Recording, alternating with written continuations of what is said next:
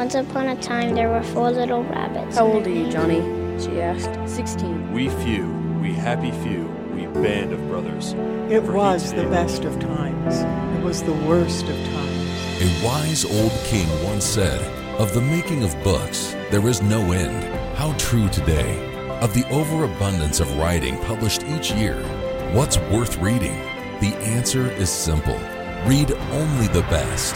Come join the discussion on Just the Best Literature. Well, hello again. Thanks for listening in today. With me in the studio, always, is my producer, Mr. Dan Arnfeld. Good afternoon, Dan. Hello. It's good to be with you. Now, for today's program, I want to make some final comments on chapter 11. And then, if there is time, I want to start chapter 12. And chapter 12 is titled The Tirah Expedition. So it's going to be more, uh, that has to do a lot more with uh, some more military action in India.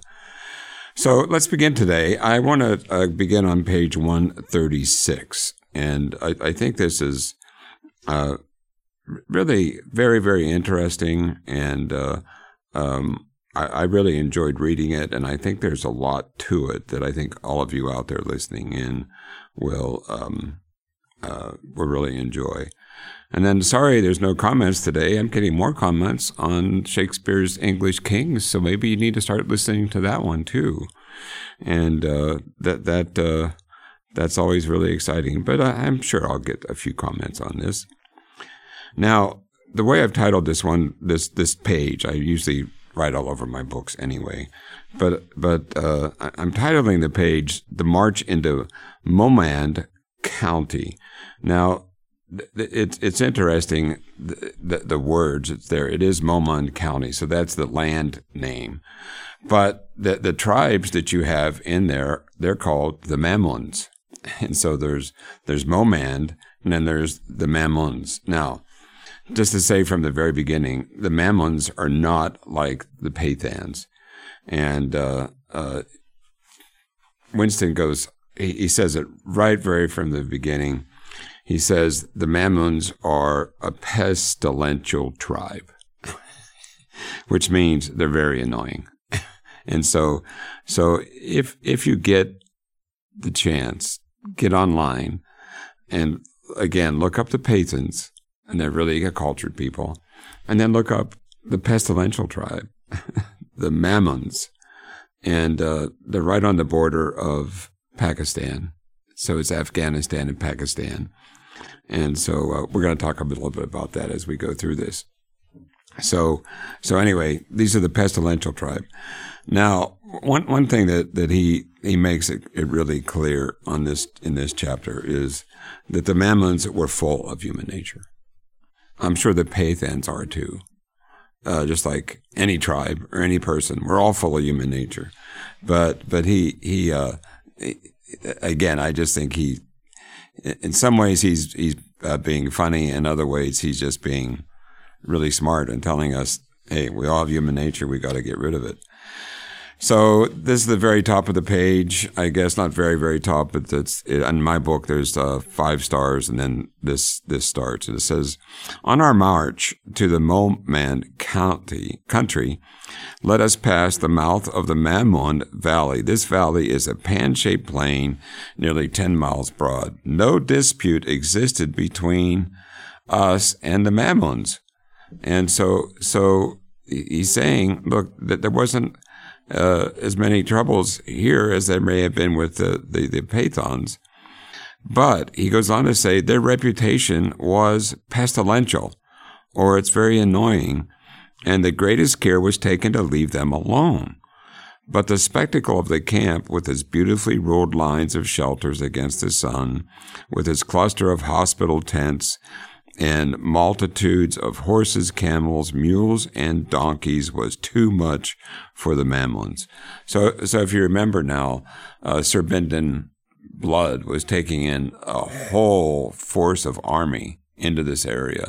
And so they've got camels, they've got horses, they've got men, they've got tents to put up, they've got hospitals to put up because they're expecting a fight. And so, so this drove this tribe crazy. And uh, uh, he, he, says there that, that, you know at night that, you know they got there during the day and then at night they set up and I think they all dug holes and then they had fires. And he says our fires twinkling in a wide uh, quadrilateral um, uh, through the night offered a target too tempting for the human nature um, as developed on the Indian frontier to resist. So, so the Mamelons they had so much human nature uh, they did not want these people in their land. They didn't want the British there. They didn't like the whole, you know, uh, all these troops coming in and all the horses and the monkey, not the monkeys, the the donkeys, and uh, you, you're going to see why in a few minutes why I slipped into monkeys there. But uh, uh, anyway, he said it was just too tempting for them. So essentially, what everyone's trying to rest. They all have their fire going and the uh, the Mamelons really like rifles, and they were practicing on the troop, and as they're trying to eat because they can see the campfires. So uh, he says uh, sniping by individuals was inevitable and began after dark upon the camp of our leading brigade. Now, no great harm was done. He said a few men were wounded. So, so at least no one died, but there's a few men wounded. It does get worse, by the way. It says Sir Bindon Blood continued his dinner impassively, although at one moment we had to put out the candles. They're shooting at the at the, the head of the, the troops here, and he has got. I mean, this is so this is so British. You know, he's out, you know, on a military expedition. He's got to have his table. He's got to have his silverware. He's got to have his crystal. I'm sure he's got his his uh, wine, and then he has candles on the table, and the the the uh, the the human nature full of human nature, and Mamelons are shooting his candles out basically. But he said, uh, uh, you know, a few other people were wounded, but Sir Bindon Blood, he just continued eating, and then the only thing they had to do bad was to put the candles out. So he says, in the morning, overlooking the Mamelon impudence, we marched on to Nawagai. Now, Nawagai is, is really interesting, and I think it, this is uh, the reason I'm going to spend just a little bit of time with this is because of uh, what America went through uh, in the same area. And so, so Nawagai is a town in it's it's uh, in the the Bajaur Agency of the federally administered tribal area of Pakistan. So it's interesting that here Winston Churchill is a young soldier. He's actually going to be fighting in Pakistan and Afghanistan. And of course, um, you know, from 2001 to 2021, America was at war with Afghanistan. And then somebody pulled out and left everything there, and it was is crazy event for America. So, so as we're reading this, um, you know, we can think about what happened with America at the same time. So, so anyway, um, the, they were there on their way into Pakistan and Afghanistan. And he says, but the tribesmen were now excited. So he's talking about the Mamelons. And he said, uh, and when, when our second brigade, which was following a two days interval, arrived, hundreds of men armed with every kind of weapon from the oldest flintlock to the latest rifle spent three exhilarating hours firing continuously into the crowded array of men and animals. So, so the, the, this uh, tribe, the Mamelons, they weren't only uh, firing at the troops at night; they're firing uh, during the day, and they're they're uh, they're really attacking them, and they're they they they love their guns, they love their rifles, and they're shooting animals, they're shooting men, and and uh, you know they're they're really in a war that that uh, it, it, was a horrible thing. It says the great bulk of the troops had already dug themselves shallow pits, and the whole camp had been surrounded with a shelter trench. Nevertheless, this night sport cost them about forty officers and men. So here, you know, they, they get first get there and no one's killed. Uh, they just had to put out Sir Bindon Blood's candles. But now, the next morning, you have over 40, 40 officers and men, many horses, and pack animals besides. So, so that they're, they're, they walked right into a war. On this being reported, then, Sir Bindon Blood sent out orders to retaliate.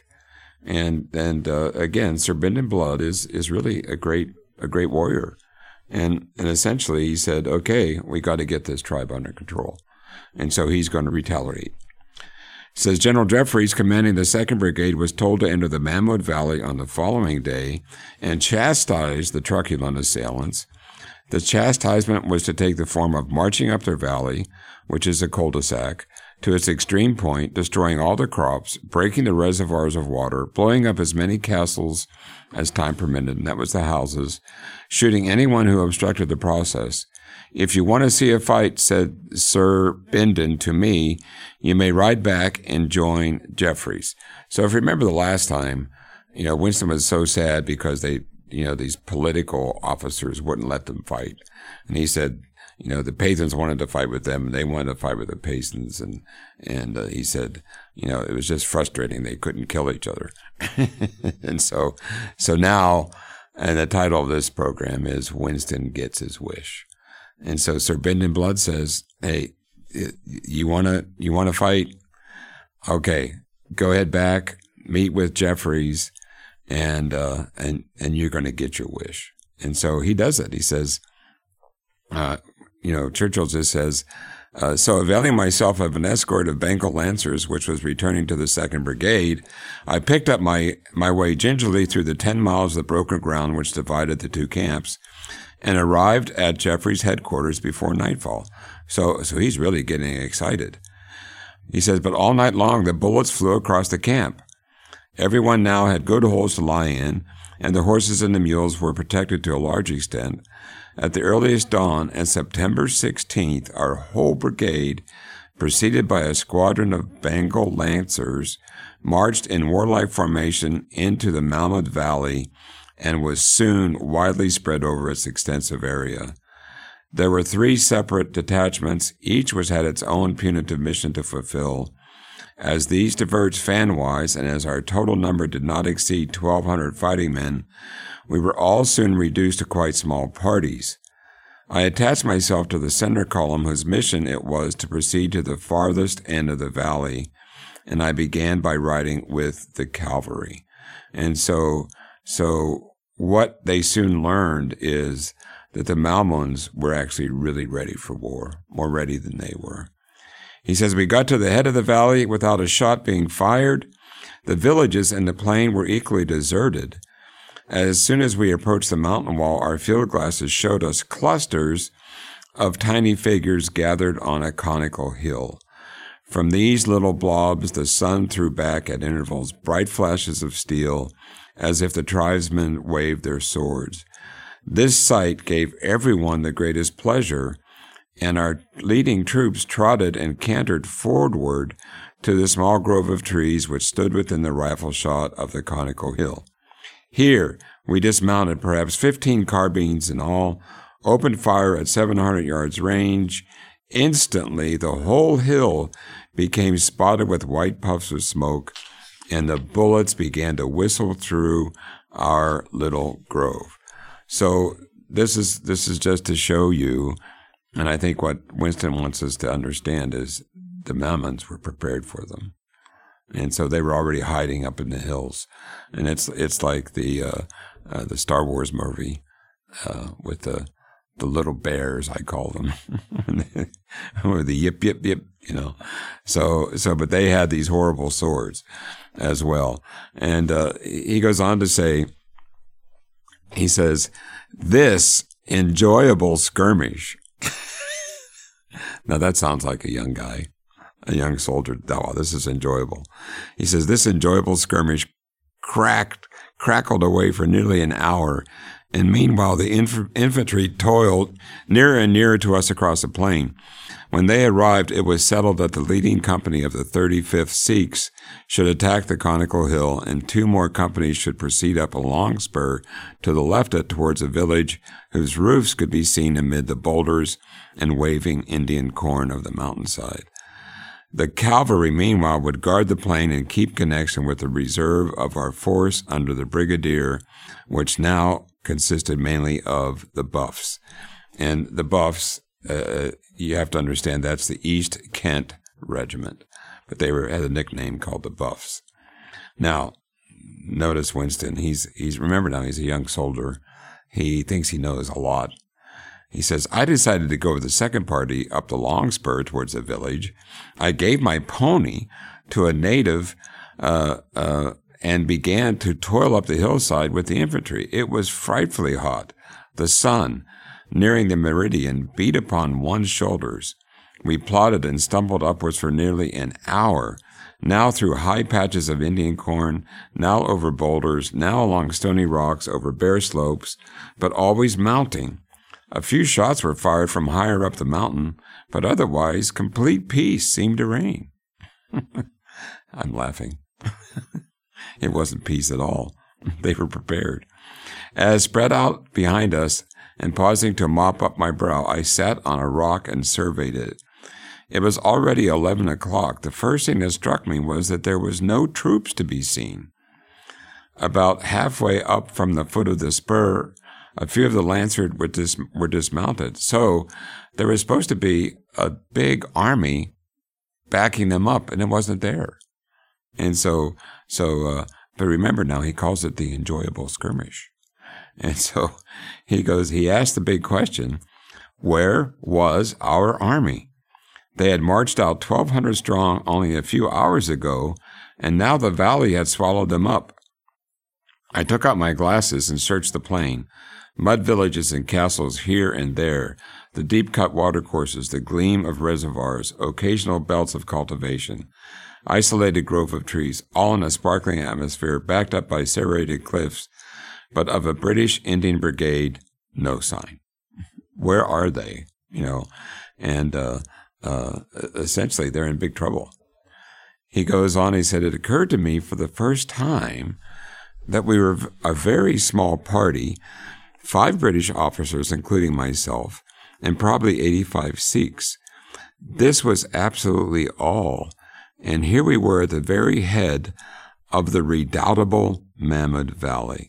Now, the, uh, the, the thing is, remember on the previous page, that was page 138, where he says this was an enjoyable skirmish. Now he's saying they're in the redoubtable Mamund Valley. And redoubtable means causing fear or alarm. so uh, they're afraid right now.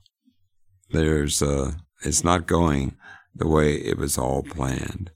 He says, I was fresh enough from Sandhurst to remember the warnings about dispersion of forces, and certainly it seemed that the contrast between the precautions which our strong force had taken moving out of camp in the morning and the present position of our handful of men was remarkable. And what he's saying is, whose idea was this? this is not what I learned at Sandhurst. He says, however, like most young fools, I was looking for trouble and only hoped that something exciting would happen. And he goes on to say, two word sentence, it did. he wanted something exciting. And he said, it did. At last we reached the few mud houses of the village like all the others, it was deserted. It stood at the head of the spur and was linked to the mass of mountains by a broad neck. I lay down with an officer and eight Sikhs on the side of the village towards the mountain, while the remainder of the company rummaged about the mud houses or sat down and rested behind them. So again, the people of the Mamund Valley, they were ready for them, and they got out of their houses and they're hiding somewhere. So a quarter of an hour passed and nothing happened. Then the captain of the company arrived. We are going to withdraw, he said to the subaltern. You stay here and cover our retirement till we take up a fresh position on that knoll below the village. He added, the Buffs, or the, or that's the, that's the Kent, East Kent Regiment, don't seem to be coming up, and the colonel thinks we are rather in the air here. And so he's saying, look, this is not a good situation. And of course, uh, Winston confirms it here in just a minute. He said, It struck me this was sound observation. Get out of town. He said, We waited another 10 minutes. Meanwhile, I presume, for I could not see them, the main body of the company was retiring from the village towards the lower knoll. Suddenly, the mountainside sprang to life. Swords flashed from behind rocks, bright flags waved here and there. A dozen widely scattered white smoke puffs broke from the rugged face in front of us. Loud explosion, explosions resounded close at hand. From high up on the crag, 1,000, 2,000, 3,000 feet above us, white or blue figures appeared, dropping down the mountainside from ledge to edge like monkeys down the branches eh, of a tall tree. And so, so that's where I got the word monkeys from. It was in my brain from getting ready for today. But you can just see, um, uh, I, I think it was the Jungle Book and all the monkeys in the Jungle Book cartoon. That's what I was thinking of, that, you know, just seeing them jump down. He said, a shrill crying arose from the many points. Yee yee! Bang, bang, bang. That reminds me of Star Wars. All right. the whole hillside began to be spotted with smoke, and tiny figures descended every moment nearer towards us. Our eight Sikhs opened an independent fire, which soon became more and more rapid. The hostile figures continued to flow down the mountainside, and scores began to gather in rocks about a hundred yards away from us. The targets were too tempting to be resisted. I borrowed the martini of the Sikh by whom I lay. So, so no one's actually hurt here. They're just laying on the ground. He was quite content to hand me the cartridges. I began to shoot carefully at the men gathering in the rocks. A lot of bullets whistled about us, but we lay very flat and no harm was done. This lasted perhaps five minutes in continuous crescendo. We certainly found the adventure for which we had been looking. Then an English voice close behind, it was the battalion adjutant. Come on back now. There is no time to lose. We can cover you from the knoll. So so one of the adjuncts realizes we're in big trouble. We got to get out of here. We got to back up. He said the Sikh whose rifle I had borrowed had put eight or ten cartridges on the ground beside me. It was a standing rule to let no ammunition fall into the hands of the tribesmen.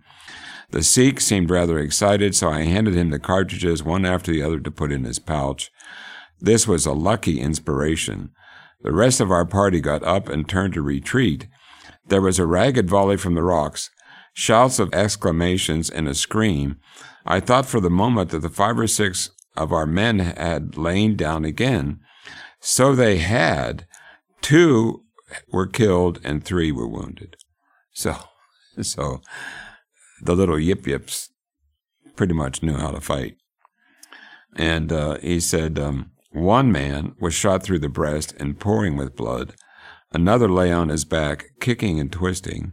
The British officer was spinning around just behind me. His face was a mass of blood, his right eye cut out. Yes, it was certainly an adventure. so, so he got what he wanted, but then he kind of realized maybe I don't want this kind of adventure. So he goes on to say, though, and, and uh, again, he's a military man, and and you can see that that for all of us that know what Winston Churchill did during World War One and World War Two, he was really trained for that for that job. But he goes on to say, it is a point of honor on the Indian frontier not to leave wounded men behind. Death by inches and hideous mutilations are the invariable measure meted out to all who fall in battle in the hands of the Pathan tribesmen. Back came the adjutant with another British officer of subaltern rank, a Sikh sergeant major, and two or three soldiers. We laid hands on the wounded and began to carry and drag them away down the hill. And so, so if you think about recently just what happened in, you know, Jerusalem, and it's it, uh, it it's the same kind of thing happened in Jerusalem. Is that that when the, the, the you know when when Hamas came through there, they savagely maimed people cut the heads off. They, you know, they beheaded them. They cut legs off. You know, they put babies in ovens and cooked them. And so, so, I mean, that that is that is the depth of human nature, the ugly depth of human nature. So here, they're pretty near Pakistan and Afghanistan, and this is what they're experiencing.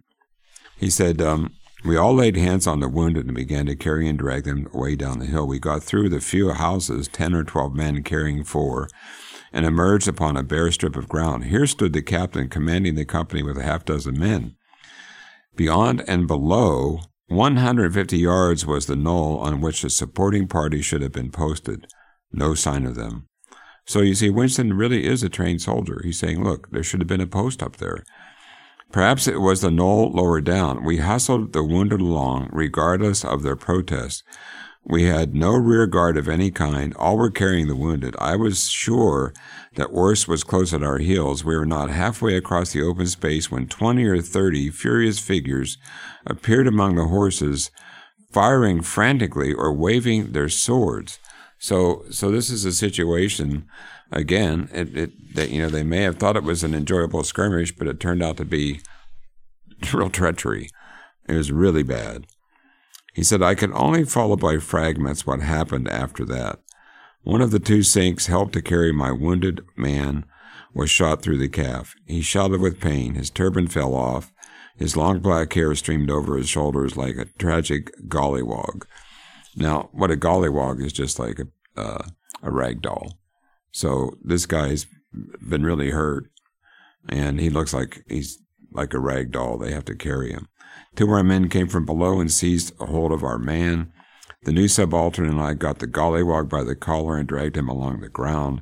Luckily, it was all downhill. Apparently, we hurt him so much on the sharp rocks that he asked to be let go alone. He hopped and crawled and staggered and stumbled, but made a good pace. Thus he escaped. I looked around to my left. The adjutant had been shot. Four of his soldiers were carrying him. He was a heavy man, and they all clutched at him and out from the edge of the houses rushed a half dozen Pathan swordsmen. The bearers of the poor adjutant let him fall and fled their approach. The leading tribesman rushed upon the prostrate figure and slashed it three or four times with his sword. I forgot everything else at this moment except a desire to kill the man. I wore my long cavalry sword well sharpened, and after all I had won a public school fencing medal, I resolved on personal combat. The savage saw me coming I was not more than 20 yards away. He picked up the big stone and hurled at me with his left hand. All right. That's really exciting stuff. And guess what? That's all the time I have for today's program. So, on our next program, we'll finish chapter 11 on the Mamund Valley, and we'll begin chapter 12 titled The Tirah Expedition. So, remember, you can buy My Early Life at Amazon.com. You may be able to find a good used copy at abebooks.com. And you also may be able to find a copy in your local bookstore. And of course, don't forget your local library. So please write me. Now, any comments you may have to jbl at pcog.org. You can follow JBL on Twitter at jbliterature1. You can also follow JBL on Facebook. Simply search for just the best literature. And so until next time, keep reading.